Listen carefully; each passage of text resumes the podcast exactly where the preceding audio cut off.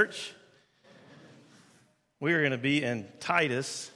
If you want to turn there, I want to talk to you today about a misunderstood word.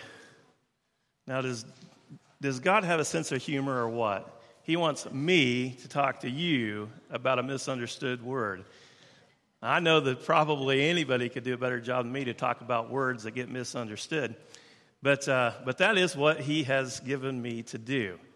I, I, it is, words are just confusing to me. I know you guys, I don't have this problem, but man, I tell you, I'm just going to give you some examples. We'll test each other on this a little bit. Here's a couple words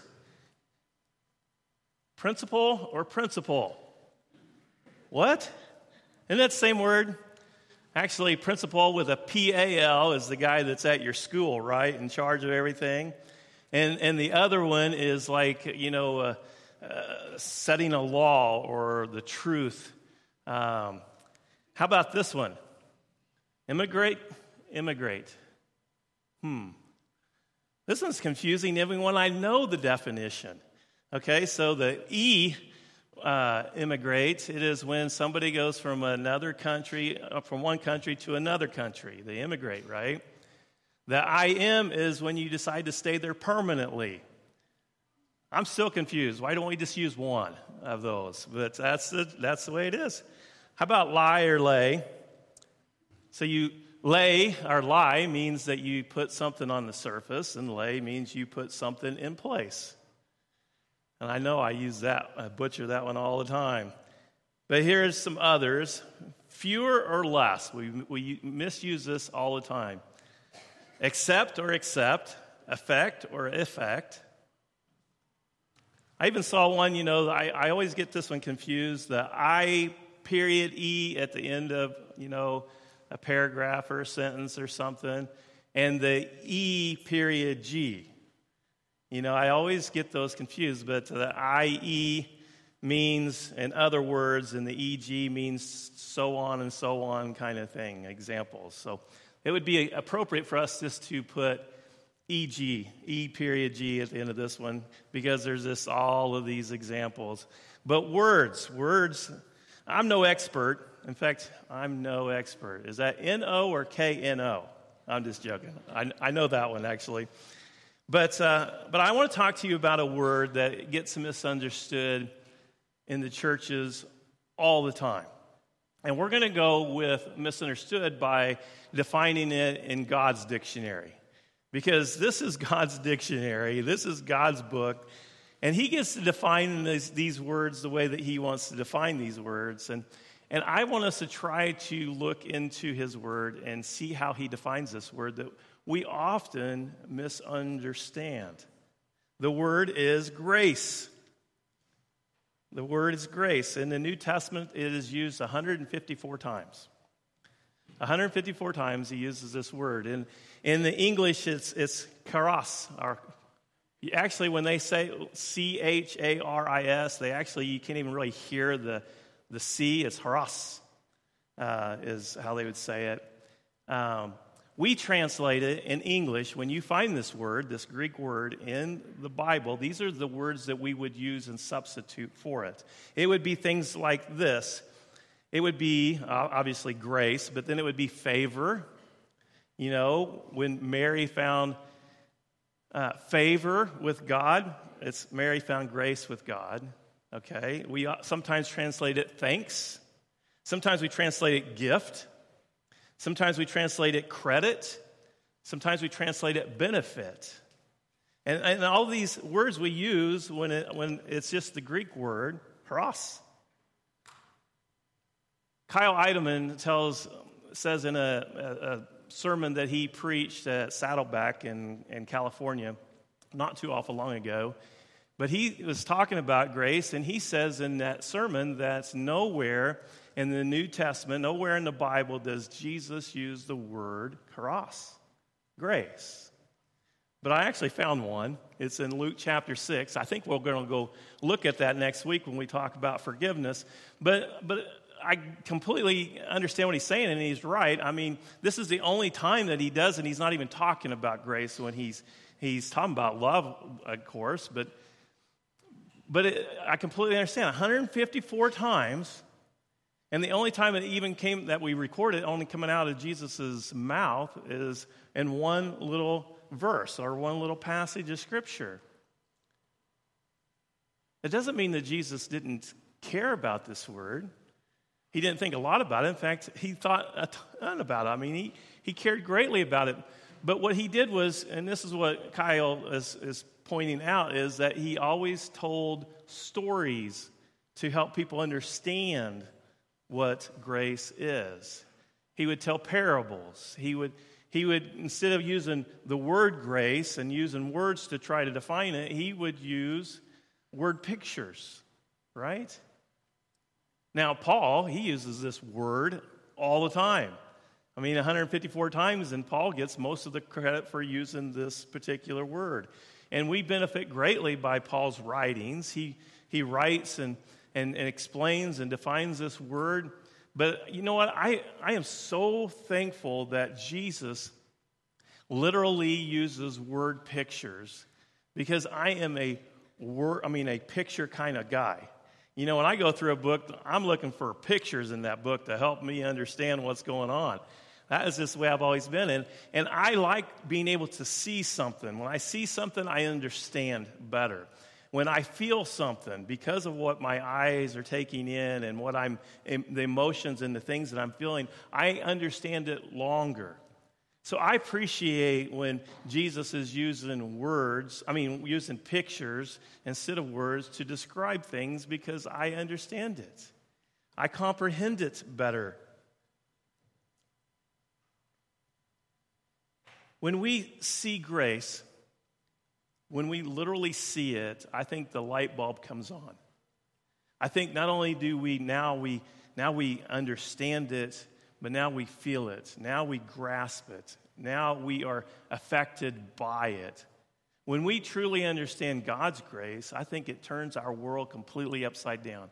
It changes our behavior from, I mean, we go from night to, to day. We, we are radically changing over, I mean, just in a very quick amount of time when we completely understand grace, God's grace.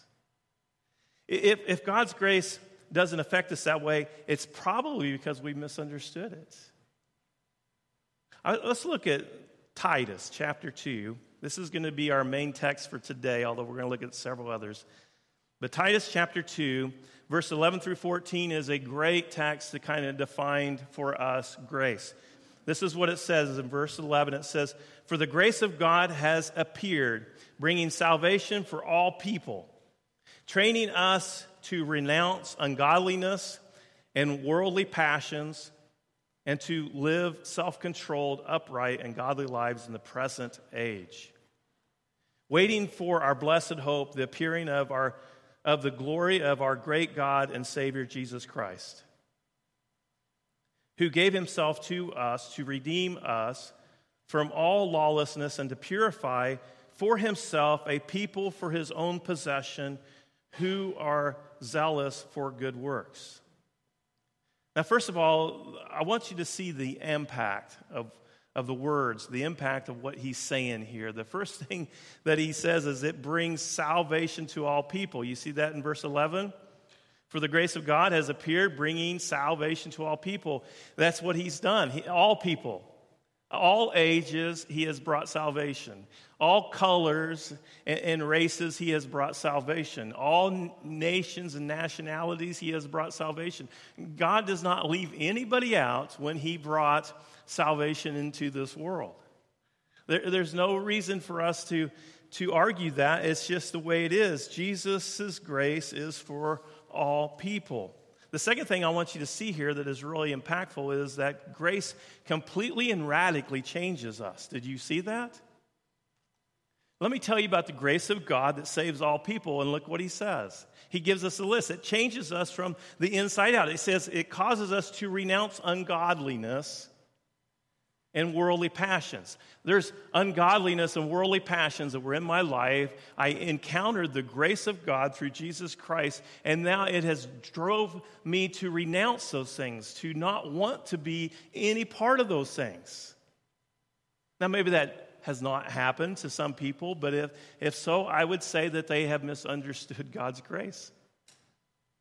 Because this is what he's telling us what grace, God's grace, does to a person.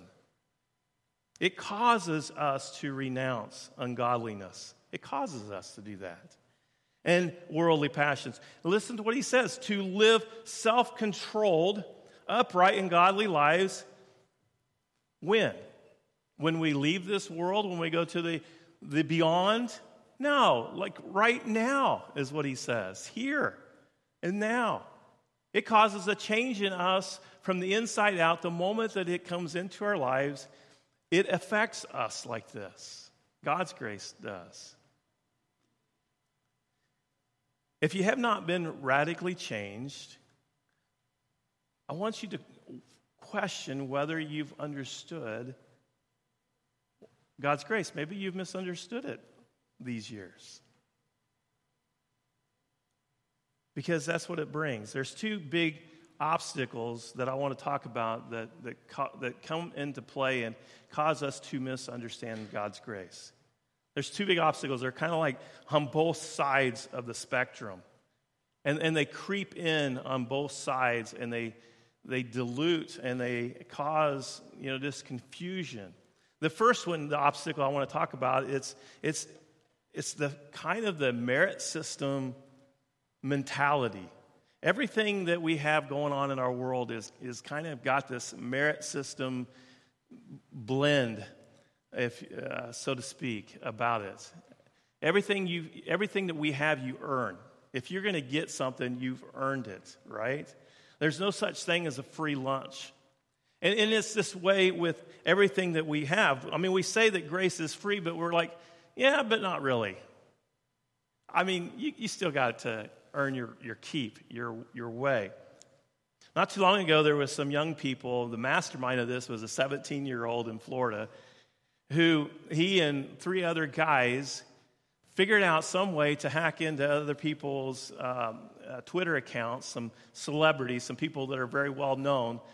And they put out this message on their behalf that said something like, you know, if you give me a thousand Bitcoin, I just feel like I'm just feeling in a really gracious mood, right? A giving mood. If you give me a thousand Bitcoin, I'll give you like a hundred thousand. I don't know how much it was, but I'll give you a bunch of Bitcoin. And there were people out there that fell for this, right? They said in just a short period of time, just moments after this thing hit the air, they had collected over a $100,000 from people instantly. Well, of course, they caught him. You guys probably seen it and know about that. But, but we weren't surprised, were we? When, when this came out to be a scam or, or a hoax?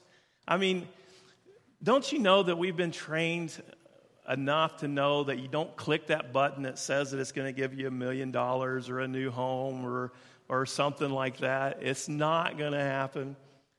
Because we have been trained ever since we were little that if it sounds too good to be true, what?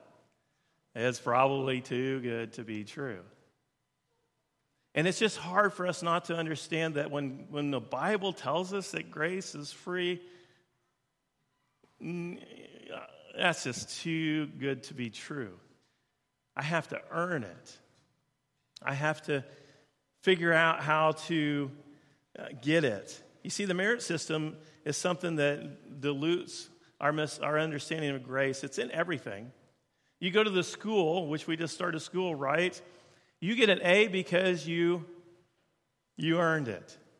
It's in the sports. You're on the starting five because you earned it. That's what the coach will tell you. You earned this spot. It is in religion. Every religion besides Christianity, you have to earn your level, the next place, the next dimension, the next enlightenment, whatever they say, but it has to be earned there. And so we have this grace, and it's so hard to not have a little bit of the merit system creep into it. So a lot of people cannot truly define grace without formulating some kind of merit type of grace. That's why we have this, this problem with uh, uh, the Bible explains over and over in, in, in Galatians and Romans chapter 6 or 5 and 6 some type of earning salvation. We call it a works based salvation. And it's a real struggle for us. When you ask somebody, do you think you'll get to heaven? If I were to ask somebody that, most of the time I would get something like, well, I hope so. Right? What do you mean you hope so? Well, I hope I've been good enough. I, I, I go to church every Sunday. I read my Bible. At least I try to read my Bible every day. If Jim's going, I'm going, right? If Sally's going, I'm going. I know that I'm going.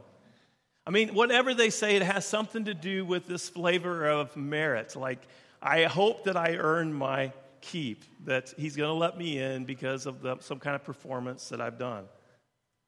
Then there's the other obstacle that is on the other side. I don't really know what to call it, but it's, it's just this idea that it is free and zero strings attached. It's just like you, you don't earn it, you couldn't earn it, and you don't have to do anything to earn it. It's just free. Let me illustrate this with a story. A preacher told this story to illustrate grace. This is a story. He's, he talks about this guy that I think he came back from like Vietnam sometime in that era, and he's driving across Oklahoma, and he's in a souped up car, convertible car, and he's going like 152 miles an hour down this stretch of road. And he passes this cop and he tries to, you know, hammer it down as fast as he can. He got down to what he thought was, you know, like 100, 110 before he clocked him. The cop pulls him over. The cop comes up. Do you know how fast you were going? And he's just, you know, doesn't even really know what to say, but he's like, yeah, I'm not sure. He's like, I clocked you at 152. He's like, Well, that's probably about right. Now, he's expecting the cop then to have him step out of the car and haul him to jail, right? I mean, this isn't even a ticket worthy cause, but the cop, police officer says this the very next thing. He says, So, what do you have under that hood? And so he tells him this, you know, what he's got under the hood, this, this, this mechanic lingo. And the next thing you know, he's this, the, the police officer says, You know, I'm heading to break. And the next thing you know, they are at a coffee shop talking about cars together, these two. They talk, they finish up, shake hands, they go their way. And the preacher that tells that story, he says that is the best story ever to understand grace. I think that is the worst story ever to understand God's grace.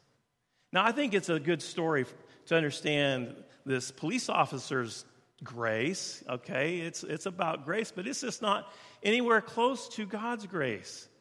Because here's the thing, and here's the problem with that story is that somebody committed a crime, right? Broke the law, and nobody paid for it. Nobody did. The police officer didn't pay for it. The guy who was speeding didn't pay for it. Nobody paid for it. See, God is not, that's just not God. God is a God who is just. Somebody broke something, somebody's got to pay for it. And so often, this is the mentality, just like the preacher. He misunderstood God's grace because he thinks that it's just free. You get off scot free and you, don't, you have no obligation, no burden, no sense of anything. And it's not the picture that we have here in Scripture. Look at Titus chapter 2. Remember in verse 11, it says, For the grace of God, and he goes on to explain in these next uh, few verses that it changes us, right? Jesus Christ has changed us. And look at verse 14. It says this it says, Who gave himself for us to redeem us? You didn't get off scot free. Somebody had to pay for it, and guess who paid for it? It was Jesus. You know this.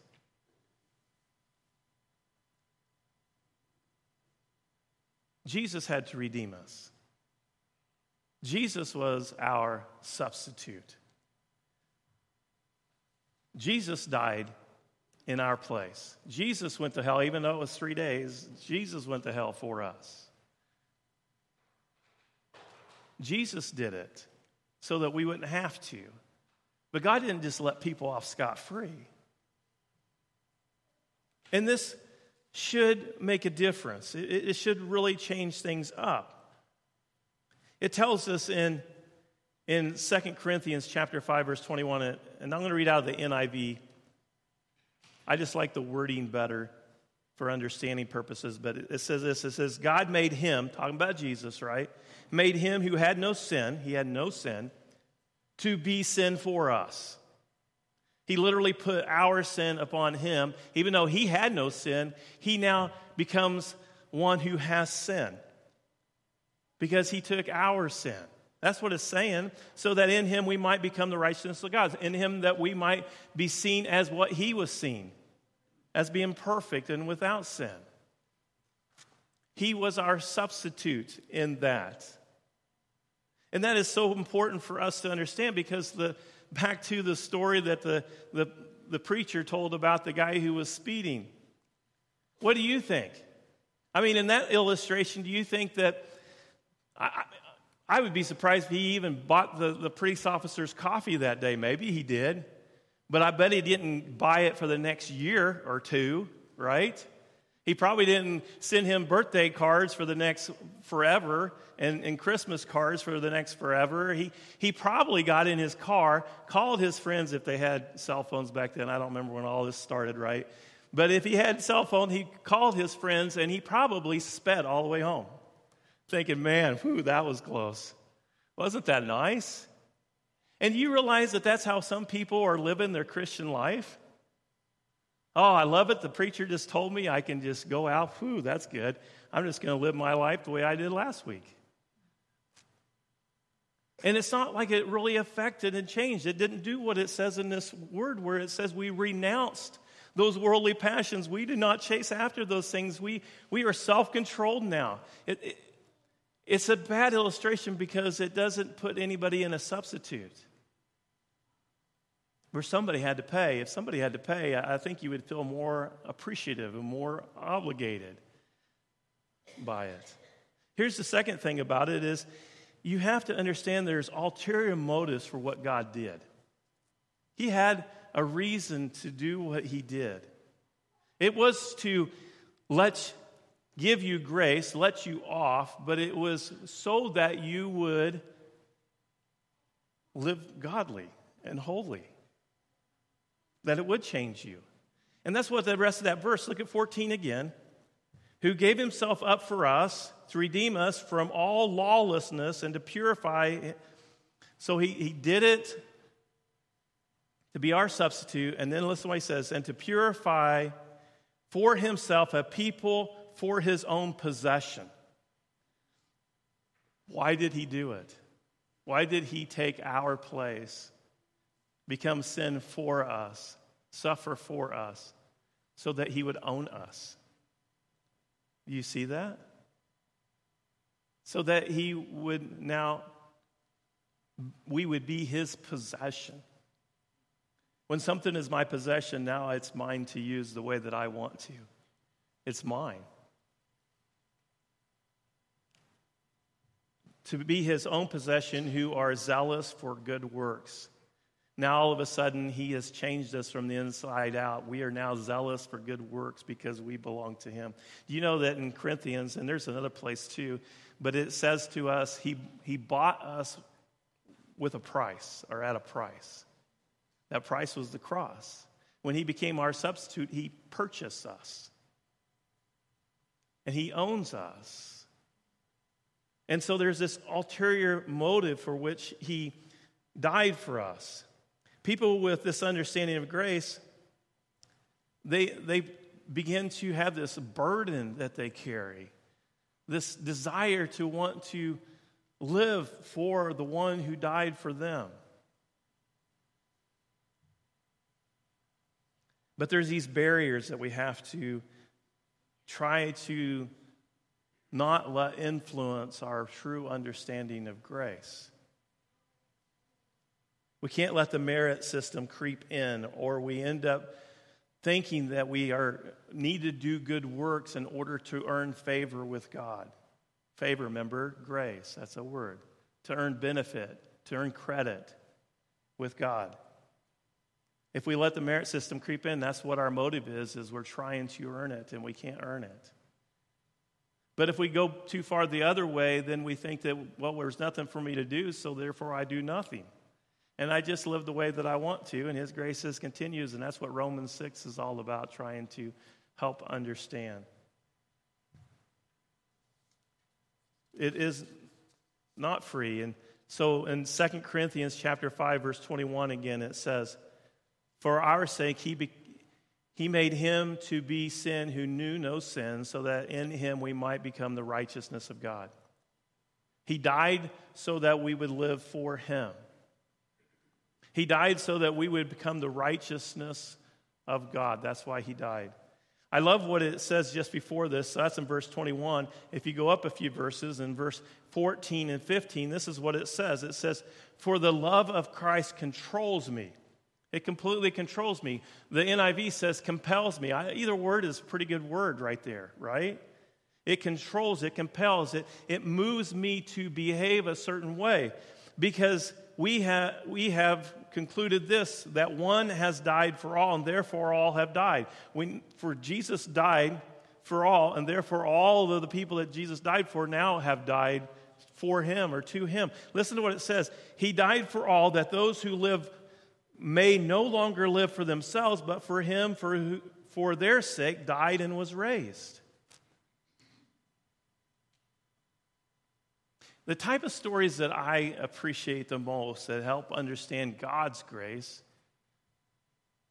are where somebody, when steps in, you know, becomes a substitute for another person's wrongdoing and they take that up on themselves. For instance, I, I remember hearing a story in college where this, this judge, he was a, a fair judge, but he also was a compassionate and loving judge, right? And so one time he had this young man come into his courtroom and he had a huge fine. And he had to pay that fine like right then, you know, when he was sentenced, or he goes to jail for a really long time. And so the judge did what was right. He sentenced him to pay it. The guy says, I can't pay it. he sentenced him to so many years that he was going to have to go to jail uh, or get it paid, kind of thing. And then after he sentenced him, the story, and I don't know if this is a true story or not, but it's a good illustration. He gets up off of his throne, up off his bench. He goes down to where this young man was. He gets out his checkbook and he writes out the check for that. He purchased his freedom literally, right? Tell me how that young man would feel. A little different than the guy that gets off scot free from the ticket. I bet he did get a, a birthday card or a Christmas card, don't you think? I bet there was a little bit of a burden that he carried for that judge and the way that he talked about that judge, but that's a much better illustration. You know, Matthew and I, we got together on Wednesday, and in our conversation, I asked him, and, and uh, this was just a short conversation among our, the whole conversation, but I asked him, I said, help me find, think of a place in the Old Testament where somebody uh, uh, you know, that was like maybe sentenced to life or they were going to die or something, but somebody comes and, and gives their life in place of so that they could live. And we were sitting there thinking, he came up with Esther pretty quick, you know. But again, Esther, I mean, she was willing to give her life for her nation. I guess you could say maybe she was willing to give her life for Mordecai uh, in some way, but, but still, it just wasn't quite what I was looking for, right? And we're just thinking, I mean, we could think of a lot of illustrations where somebody was willing to give somebody else's life, like Abraham was willing to give, you know, his son's life, but that's a little different. I mean, that was still a moving thing, powerful thing, but I don't know, we just had a hard time coming up with it. You know, Jesus says these words in John chapter 15, verse 13, he says, Greater love has no one than this, that someone laid down his life for his friends. That's what I was trying to come up with. No greater love than this, and somebody lays down his life for his friends. Help me figure out that person that did that. Like an illustration. We have Jesus as an illustration, but is there one in the Old Testament? Maybe you can help me come up with it. I kind of quit thinking about it since then, but I bet there's something there. Let me close, though, with just sharing with you my favorite story that illustrates, I think, really good, at least in my thinking, God's definition of grace. Outside of the Bible. This is my favorite story outside of the Bible. It's a movie, and maybe you've seen it, I'm sure that probably most of you have. It's called Saving Private Ryan. I just love the, the movie. And you got to watch it. Maybe you need to get permission from your parents if you watch it, okay? But, but uh, and you know kind of the story. They, there's this group of soldiers who were to go find James Ryan, Private James Ryan, because he was like the last of the boys that were alive that, that entered the war. And they wanted to get him so they could take him back to mom. And they went all the way through this and just all that they went through. And a lot of them lost their lives. The clip I'm going to show you, excuse me, is uh, where uh, Tom Hanks, who was playing one of the, the uh, soldiers there, is about to die. And he gives a charge to this James Ryan. I want you to see that, and then we're going to go back and I'm going to show you how the movie began, okay? The clip of leading up to how it started. And then we're going to talk and close things out. So these are real quick.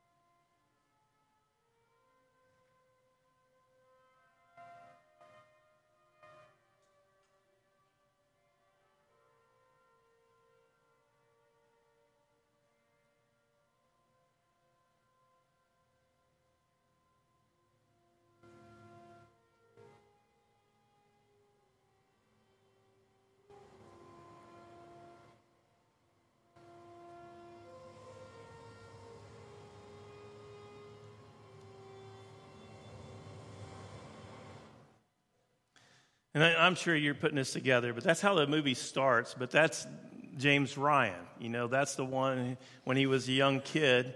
Um, the officer spoke into his ear there and says, James, earn this.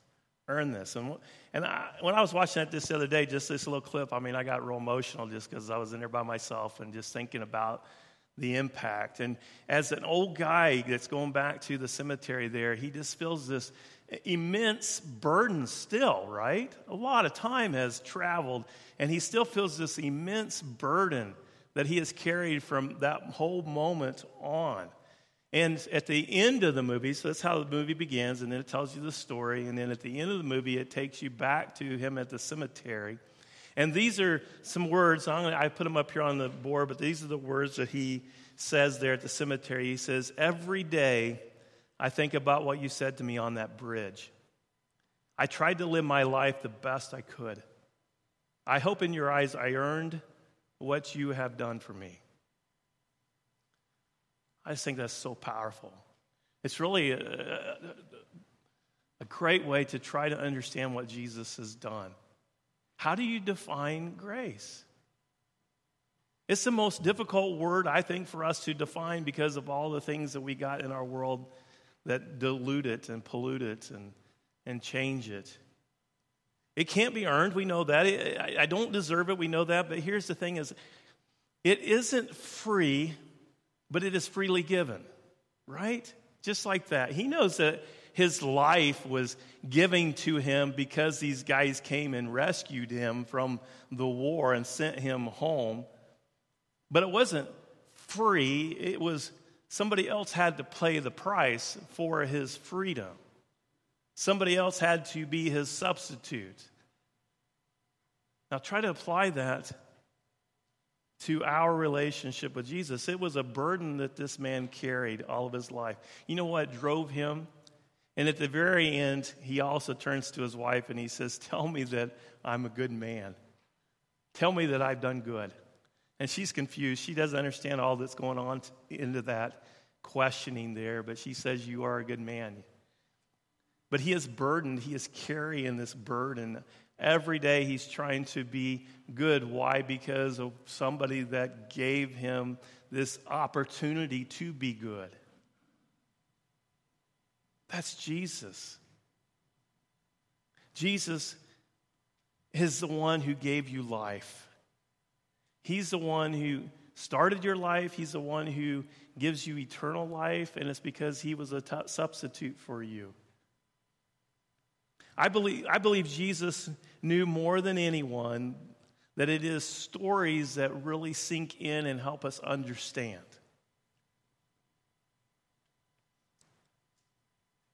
Because I think we can read, and we've read it, we've read these verses over and over and over.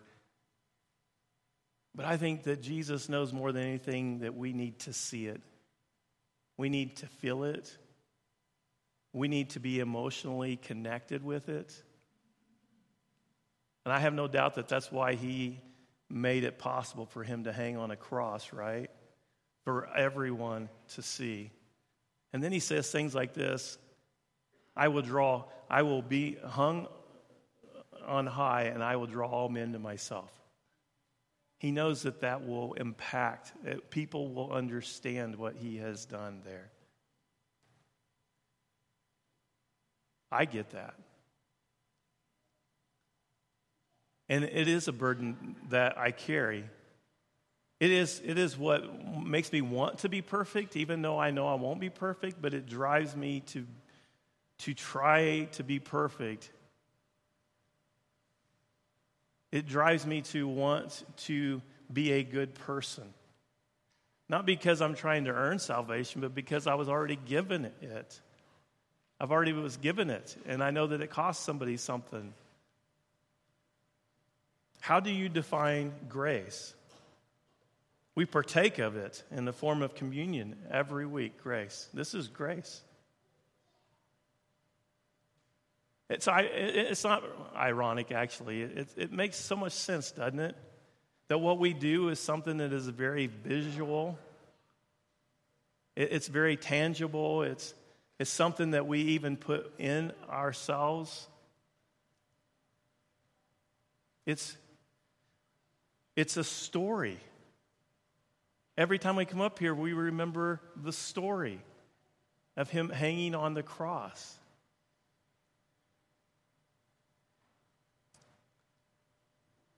John 15, verse 13, it says, For greater love has no one than this, that someone laid down his life for his friends. And then Jesus said these words You are my friends if you do what I command you. Somebody that understands God, God's grace completely gets that, don't they? You are my friends if you do what I command you. Because then the friend's like, yeah, that's my, that is my privilege to do what you command. That's not my burden. That's what I want to do is I want to please you, honor you, love you in this way. Let me pray, and then we're going to come and partake of this table. Father God, we thank you so much for grace. Help us, Father, to not take it for granted, to walk out of these rooms and to be somebody who is not ever burdened by it, but help us, Father, to comprehend so that we can be um, controlled by the love of Christ, to be compelled to live a way that is honoring in you. We thank you so much, Father, for what we have. You have literally died for us, that we may live for you. Father, as we come and partake and we remember this story of how you did that, when we partake of this juice and we remember the blood that was shed on our behalf, when we partake of this bread, that we remember the man who shed that blood for us. Help us, Father, to be changed by this grace. It's in Jesus' name we pray. Amen.